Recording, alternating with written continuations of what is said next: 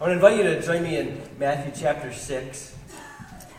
Matthew chapter 6 as we continue, continue our study of the King and his kingdom. I'm sorry, Matthew chapter 7.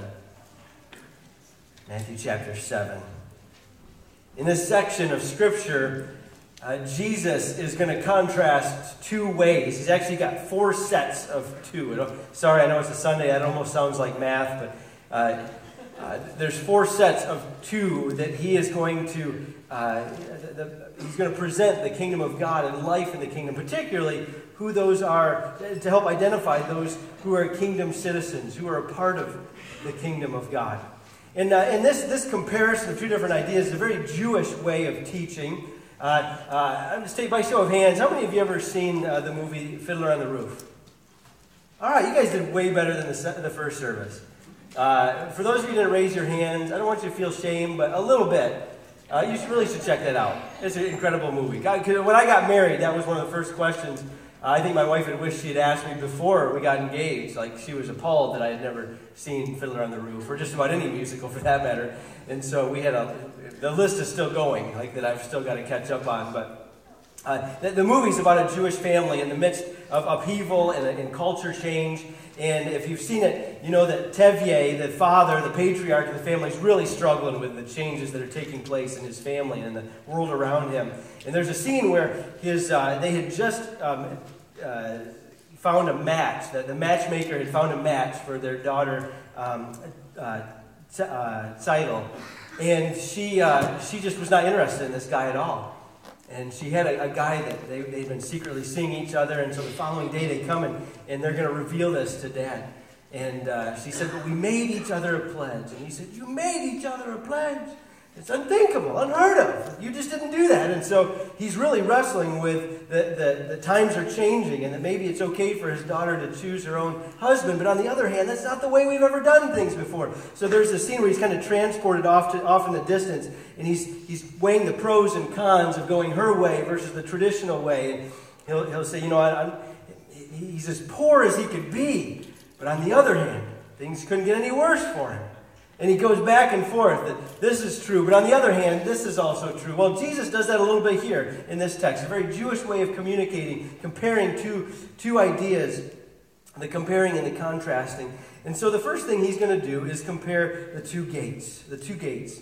In Matthew chapter 7, in Matthew chapter 7, verses 13 and 14, we read this. Jesus says, and again, this is still the Sermon on the Mount Enter by the narrow gate. For the gate is wide and the way is easy that leads to destruction. And those who enter by it are many. The gate is narrow and the way is hard that leads to life. And those who find it are few. Here, Jesus contrasts two gates and the paths that go along with them. One is narrow, difficult to find, difficult to, to walk down that path. The other is wide and it's open and it's easy. And there are many, many who come along on that path. Some of you may have been out hiking before, and uh, you're with somebody, and, and you're with one of those people who's, uh, hey, l- let's try this shortcut. I'm sure this will get us there faster, those kind of people. It's, it's usually the husband, right? Let's be honest. And 85% of the time we're wrong. But that 15%, we're like, see, I told you it was shorter. Should have taken this way. I knew it. But you know, sometimes the, the path that looks right, the path that looks best, is not the right path at all. And that's the case here is Jesus is giving us this picture. He says the wide one, he says it's easy. There's plenty of room. It's very spacious. In fact, that's what the, the Greek word easy means. It's, it's a spacious, a broad, a roomy. There's room for everybody. He says many will find that path. That's the path of this world. That's the path where I get to do what I want to do my way and when I want to, how I want to. Um, that's, that's the path that we are, we are constantly pushed towards by this world. And frankly, he says many will find that's the path that most people are going down. But he said there's another path, the, the narrow path, the narrow gate. He said this is the gate that leads to life. It's a synonym for the kingdom. This is the entrance to the kingdom. This is the only way of entering into the rule and reign of God through this gate. Jesus here is contrasting between two ways of being in this world the contrast between the saved and the lost. Those who want to go down the easy, wide path, they're the ones who are lost. The ones who go down the narrow path, the difficult path, that's the path to the kingdom, the path to Jesus. But he's, he's not really selling it. He says, This is hard. This is hard. The, the, the, Greek word there means to, to press hard, to afflict, to suffer trouble or hardship. The word's used in Mark chapter 3, verse 9 of Jesus when he's out uh, uh, trying to uh, get away from the crowds. And uh, he said um, to have he told his disciples to have the boat ready for him so that the crowd wouldn't crush him. It's the same word here. It's translated hard in the ESV. It's, it's this idea of pressing.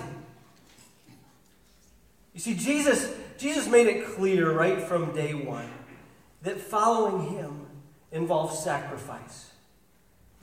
Following him involves suffering. He just said it earlier in this sermon, right after he got done with the Beatitudes. He said, Blessed are you when others revile you and persecute you and utter all kinds of evil falsely on you, uh, against you falsely on my account. Rejoice and be glad, for your reward is great in heaven. For so they persecuted the prophets who were before you. Seriously, Jesus, that's your pitch? That's how you're, you're gaining followers? He tells us elsewhere, he said, if anyone wants to come after me, he needs to deny himself, take up his cross, and follow me. Jesus has said that the way to follow him is a way of suffering, it's a way of difficulty. The, the way that leads to life is not easy. When I turn on the TV, or anymore, I guess it's more YouTube, and I, and I see a preacher on there, someone proclaiming what, what they would say is the gospel, saying if you come to follow Christ, everything's smooth sailing for you. It's, it's, it's just, you can be you, you can live how you want to be, and, and, and God's going to just give you everything you want. He's going to give you your health. Your, he's going to give you money. He's going to just just take care of. I mean, you're going to you're going to just be blessed in abundance to where uh, you're not going to have any needs, any, any difficulties, any struggles, any trials. I, I just feel this like this, this anger that begins to well up in me because I, I see and hear people that are leading many astray because that's not the gospel that Jesus presented. Jesus proclaimed a gospel that was difficult to hear. Jesus said things that made people wander away, turn their back and say, I, I can't do this. There's no way. I'm not willing to make these sacrifices. Remember the rich young ruler? We're going to look at him a few weeks down the road here. He, he said, well, What do I have to do? And Jesus said, Go sell all your possessions and give it to the poor and then follow me. He said, I can't do that. I'm not going to do that. And he walked away. You see, my brothers and sisters, the Christian life and following Jesus, it can be hard. It involves sacrifice. The paradox, as you read the New Testament, is that even in the midst of that sacrifice and trial, it's infused with joy. That's why Jesus could actually say there, and back in chapter 5, rejoice when you suffer for my name's sake. Because in those moments, we're drawn even closer to the Heavenly Father. You see, what we think is, is the best way to go, this big wide path where I can just do whatever I want and live however I want, it seems like, wow, that's the way to happiness, the way to fulfillment, the right way to go. And Jesus said, no, no, no, no. When you seek your own kingdom, when you seek your own wishes and will and wants, that's the way that leads to death. It's not the way that leads to Him. And he says, This path, it's hard. As Christians, we walk through difficult, difficult trials, difficult struggles. I mean, everybody in this world, because we live in a sinful world, they, they face trials. I, I think Christians face unique trials because they've chosen to forsake everything else and make Jesus the number one priority. That we orient our entire lives around Him. And it gets ridiculed by the world. It looks weird and strange in the world. I made a note here that sometimes we as Christians are accused of being narrow minded. And if by that one means that Christians hold to the objective truth claims of Scripture and maintain that Jesus is the only path to God, then yes, Christians are in that sense narrow minded because that's what Jesus was. He said, I am the way, the truth, and the life. No one comes to the Father but through me. This is the only path. This narrow path is the one that leads to Jesus. This wide path, all the other, all the other paths flow into the wide path. All the other religions and belief systems of the world, it, it, all, it all filters into this wide path, and it's the path to destruction, Jesus said. Following Him, following His word, is the path to life. But not only are there two gates, but he mentions two trees. Two trees. This next group pictures, each of, each of these groups of two gives a little bit different nuance on, on people who are in and out of the kingdom of God. And this next group pictures outsiders who are pretending to be on the inside. Jesus calls them wolves in sheep's clothing. Remember the three little pigs and I think that was one of the, the, the ideas that the wolf had, right? Was to dress up, put a disguise on, uh, to fool the pigs into thinking that he was something other than he was. And that's what Jesus said false teachers are. In verse 15, he says, Beware of false prophets who come to you in sheep's clothing, but inwardly are ravenous wolves. You get the picture there of just, just individuals that are seeking to devour the true sheep. He said, You'll recognize them by their fruits. Are grapes gathered from thorn bushes or figs from thistles? So every healthy tree bears good fruit, and the diseased tree bears bad fruit. A healthy tree cannot bear bad fruit, nor can a diseased tree bear good fruit. Every tree that does not bear good fruit is cut down and thrown into the fire. Thus you will recognize them by their fruits. He's saying that these false teachers, eventually, they, they, will, they will give themselves away. Eventually, there'll be something, some fruit that you'll be able to see. No, no, no, this is a diseased tree. This is, a, this is someone who is leading astray, not a, not a shepherd caring for the flock, not a true believer seeking to walk alongside God's people. They may look for a time like the sheep. They may blend in for a time, but he said eventually their, their lifestyle, their teachings will give them away. He says here, um, he mentions that grapes gathered from thorn bushes or figs from thistles. Uh, this is a, one writer said this is a Semitic way of putting things, both positively and negatively. Uh, it, it, makes uh, it, put forth a, it puts forth a test. In Jesus' day, everyone knew that the buckthorn had little black berries, which could be mistaken for grapes. At a distance, they, they appeared to be a, a grape. Uh, and that was, uh, and there was, a, there was a thistle whose flower from a distance might be mistaken for a fig. But no one could, would confuse the buckthorn and the grape once he started to use the fruit to make some wine. No one would be taken in by the thistle flowers when it came to eating figs for supper. Eventually, you'd figure out which was which. Time would tell. Time would, time would reveal what kind of fruit it was. And so it is true of the false prophets. You see, one of the characteristics of prophets and uh, false prophets in the Old Testament was their false optimism. You remember, may, you may remember in the time of Jeremiah and Isaiah and Ezekiel when things were really bleak for Israel. And their message was to come and let them know that they had disobeyed God long enough. And they had heaped up on themselves uh, punishment for their years and, and years and generations of wrongdoing. And they came to, to share God's message of judgment. And there were prophets in their day who rose up and said, Oh, don't listen to these gloomy doomsdayers. Don't pay attention to them. They're so mopey and depressing. Don't pay attention to their message. We got a message of happiness, of joy. Everything's going to be just fine. In fact, in, in Jeremiah, he, uh, he speaks, in Jeremiah 23, he speaks of these prophets. He said, They're filling you with vain hopes. They say continually to those who despise the word of the Lord, Oh, it will be well with you. And to everyone who stubbornly follows his own heart, they say, No evil shall come upon you. And so God's words come forth in Jeremiah 8 11. They have healed the wound of my people lightly, saying, Peace, peace, when there is no peace.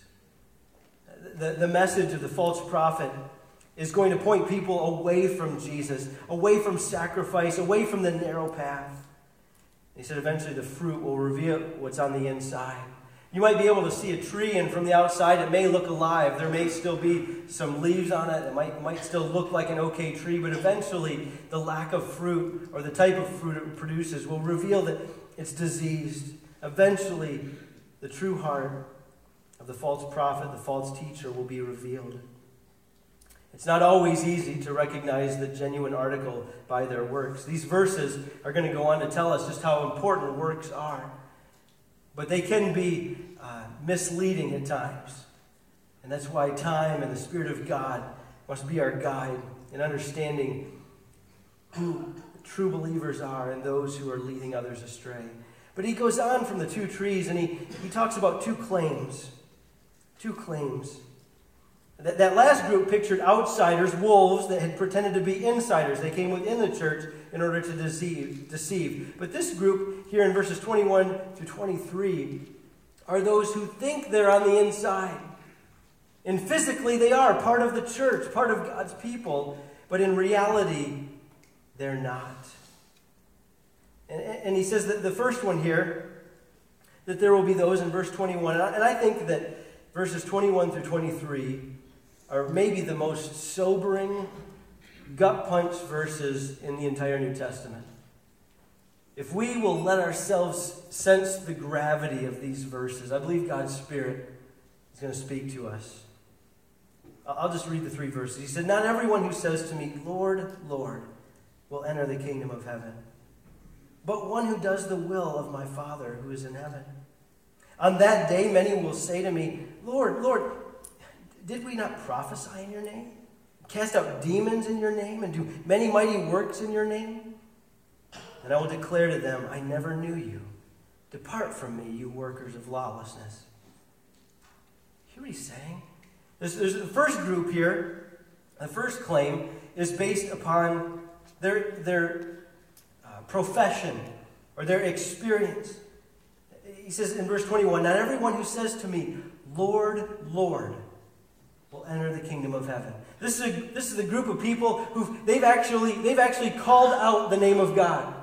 In fact, the repetition of the name Lord, Lord is, a, is another emphasis in the language to just underscore like passion and fervency. This is someone who's recognizing Jesus' lordship. They, they've, they've got some theological knowledge, and they realize he's not just another man, he's, he's Lord. And they've even said the words. These are people who've had some kind of an experience with God. Maybe they had an emotional moment in some service somewhere. Maybe they even prayed a prayer to receive Jesus. Maybe, maybe they, they had this experience that was powerful at one point. But just like in the parable of the soils, that, that experience went away. There was no lasting fruit. These are people that made some kind of a profession some kind of an expression, knew something about who Jesus was, but ultimately didn't get it. The second group of people here, they're saying Lord, Lord also, but they're going to add on to it by the work that they did for Jesus. Did we not prophesy in your name? And in the, in the Greek, you get this reoccurring, it doesn't come across in English, but we prophesied, we casted out demons, we did many mighty works in your name. The we, we, we, we did stuff for you, God. They, they came to church every Sunday. They gave. They changed poopy diapers in the nursery. They were here before everybody else came Sunday mornings, and they were here long after everyone else left, working, laboring, toiling. Maybe on top of that, they did great things for the poor, involved in ministries outside the church. And notice the words of Jesus in verse 23 Then I will declare to them, I never knew you. If, if those don't stop us dead in our tracks, I don't know what words of Jesus will. He's not talking about people that fell away. He's not talking about people that wandered into awful, gross immorality and sin. These were people who worked for Jesus.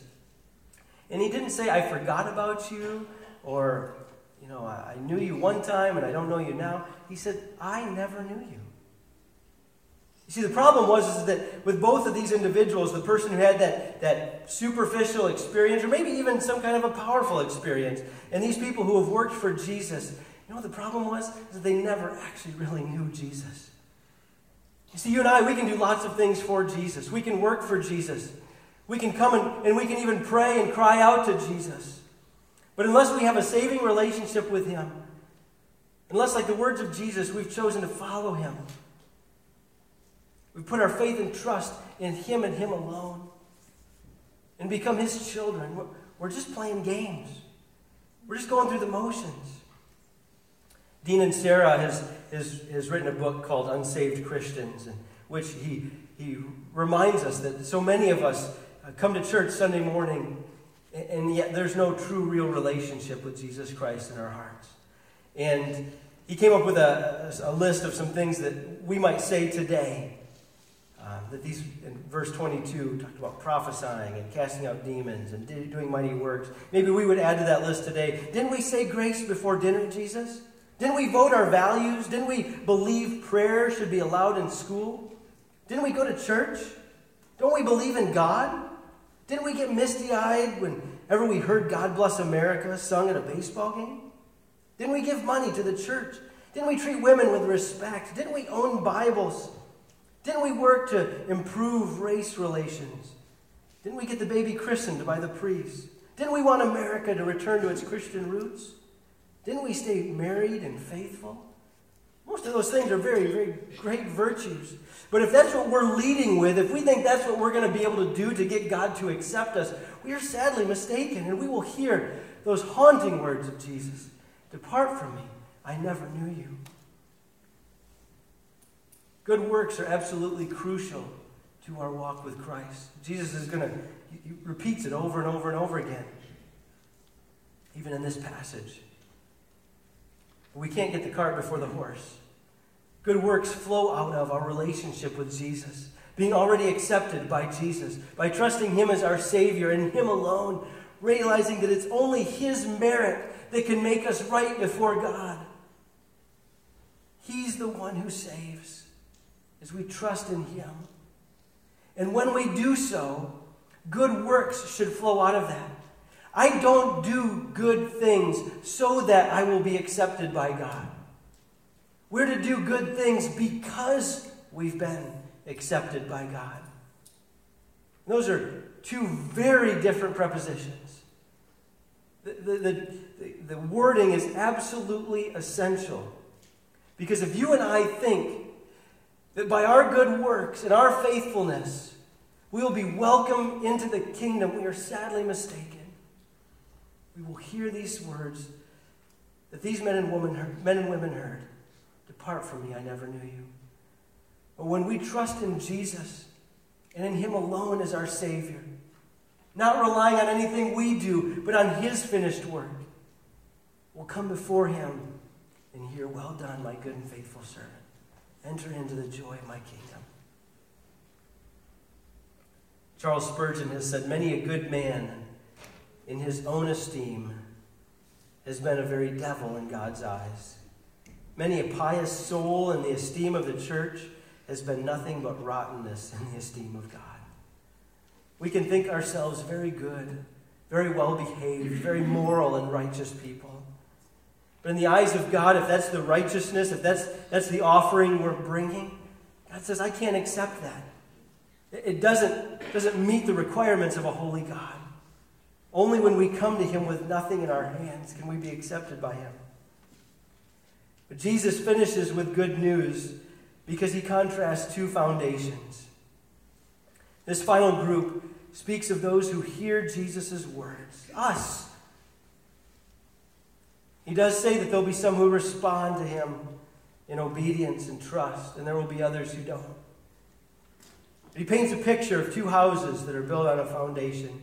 And he said, Everyone who hears these words of mine and does them, verse 24, will be like a wise man who built his house on the rock. And the rain fell, and the floods came, and the winds blew and beat on that house, but it did not fall because it had been founded on the rock.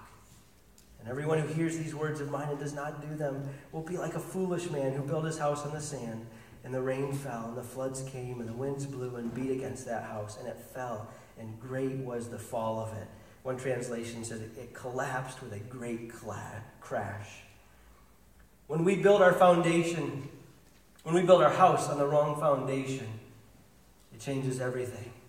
These two houses probably look beautiful. They probably look gorgeous. The, the exteriors, the windows, uh, the, the gardens, the picket fence, probably everything from the outside looked perfect.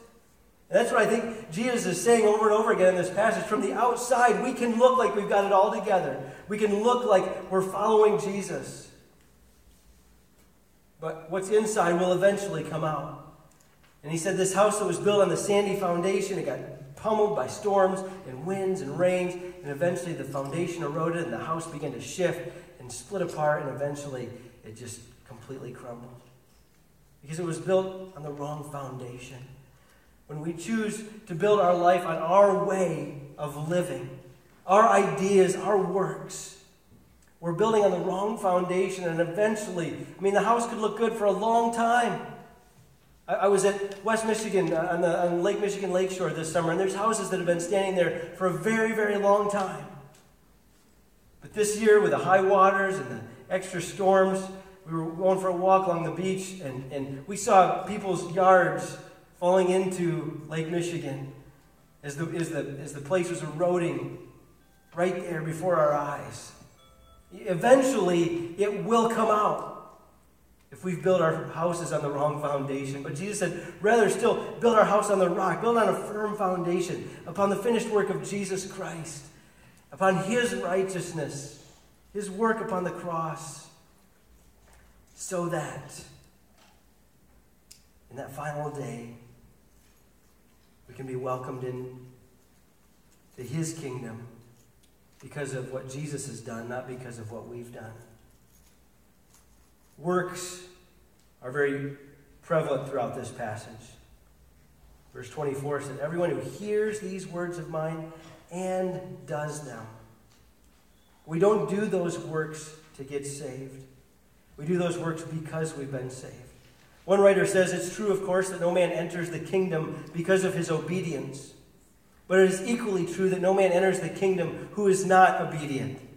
It's true that men are saved by God's grace through faith in Jesus Christ, but it's equally true that God's grace in a man's life inevitably results in obedience. That's where the works come in. See, on the surface, the two often look the same. Both these trees looked healthy. Both these people, in verses 21 through 23, they worked for Jesus. Both houses looked sound and beautiful. The difference between being saved by our own merit versus being saved by the grace of God couldn't be further. This is not about bad people versus good people. It's about those who think they can save themselves versus those who know only Jesus can do it.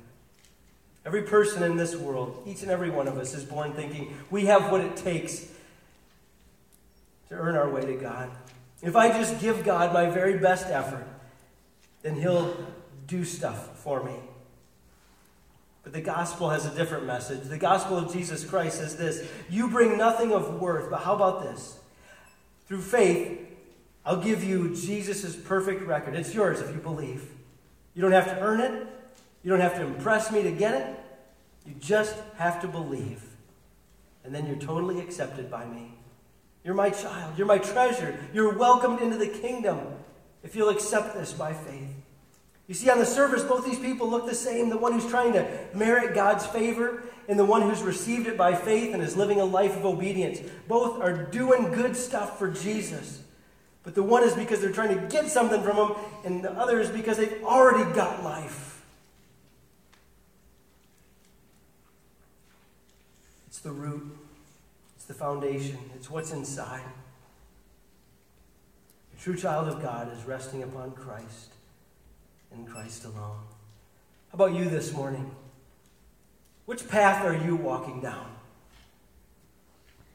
Have you consciously chosen the narrow path to follow Jesus no matter what trials may come, no matter how you're ridiculed at work, no matter what you have to give up, no matter what you have to forsake? Or are you taking the wide path where you're just, I'm just going to do whatever I want, what seems easy, what comes natural, and I'll take care of all that Jesus stuff at the end of my life? Or even worse yet, are you trying to walk down both paths?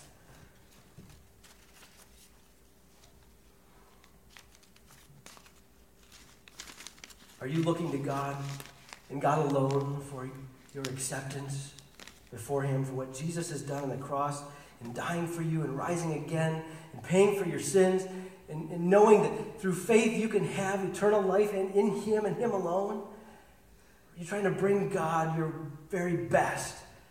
Putting forth your very best effort, working yourself to the bone, to exhaustion, so that He might accept you. I pray that you would rest in Jesus' finished work. Trust Him. John Newton, the great 18th century hymn writer and pastor, former slave trader, captured it perfectly when he said, If ever I reach heaven, I expect to find three wonders there. First, to meet some I had not thought to see there. Second, to miss some I had thought to meet there. And the third, the, the, the greatest wonder of all, to find myself there. It's the broken, repentant, humble sinner before God, resting on Him and Him alone. I pray that that's you this morning. But if, if, if, if we've been studying God's Word as, as you've been hearing the Scriptures, if you thought, I, I am going down the wide path, I am that person who's cried out, Lord, Lord, or I've been working for Jesus, but never trusting Him. Let him, letting Him truly be Lord of my life. We'd love to talk to you this morning. As our worship team plays, I'd love to come up and have you come up and, and, and pray together. This is a matter of life and death. This is eternity right here. This is the gospel versus unbelief. And Jesus longs, he calls for us to enter that narrow gate and to choose the hard path and follow him. Let's pray. Heavenly Father, this morning we, we hear hard words from Jesus. These words are, are fraught with, they, can, they can bring terror, they can bring fear for those who are trying to earn our way to you, to, to somehow gain your favor by our works, to live life on our terms God, sometimes we need to be shaken. We need to be, we need to be grabbed a hold of and looked in the eye. Are you paying attention? Are you getting it? And this passage does that to us. Lord God, I pray this morning that, that we're searching our hearts, each and every one of us, to see and ask you what, path we're traveling on. To ask ourselves, why, why should Jesus accept us? Is it because of what I've done or because I'm trusting in what Jesus has done? Am I truly resting in Him? In what He has done day by day, moment by moment? Our Heavenly Father, would you stir our hearts to respond to your word this morning? May the words of Jesus linger in our minds. God, it's not my intent to, to put unnecessary fear in the hearts and unnecessary doubt in our, in our hearts. But if this warning from our Savior jolts even one person to get off the wide path and onto the narrow, then we will rejoice with great joy this morning. We love you, God. We thank you for your Spirit. And it's in the name of Jesus we pray. Amen.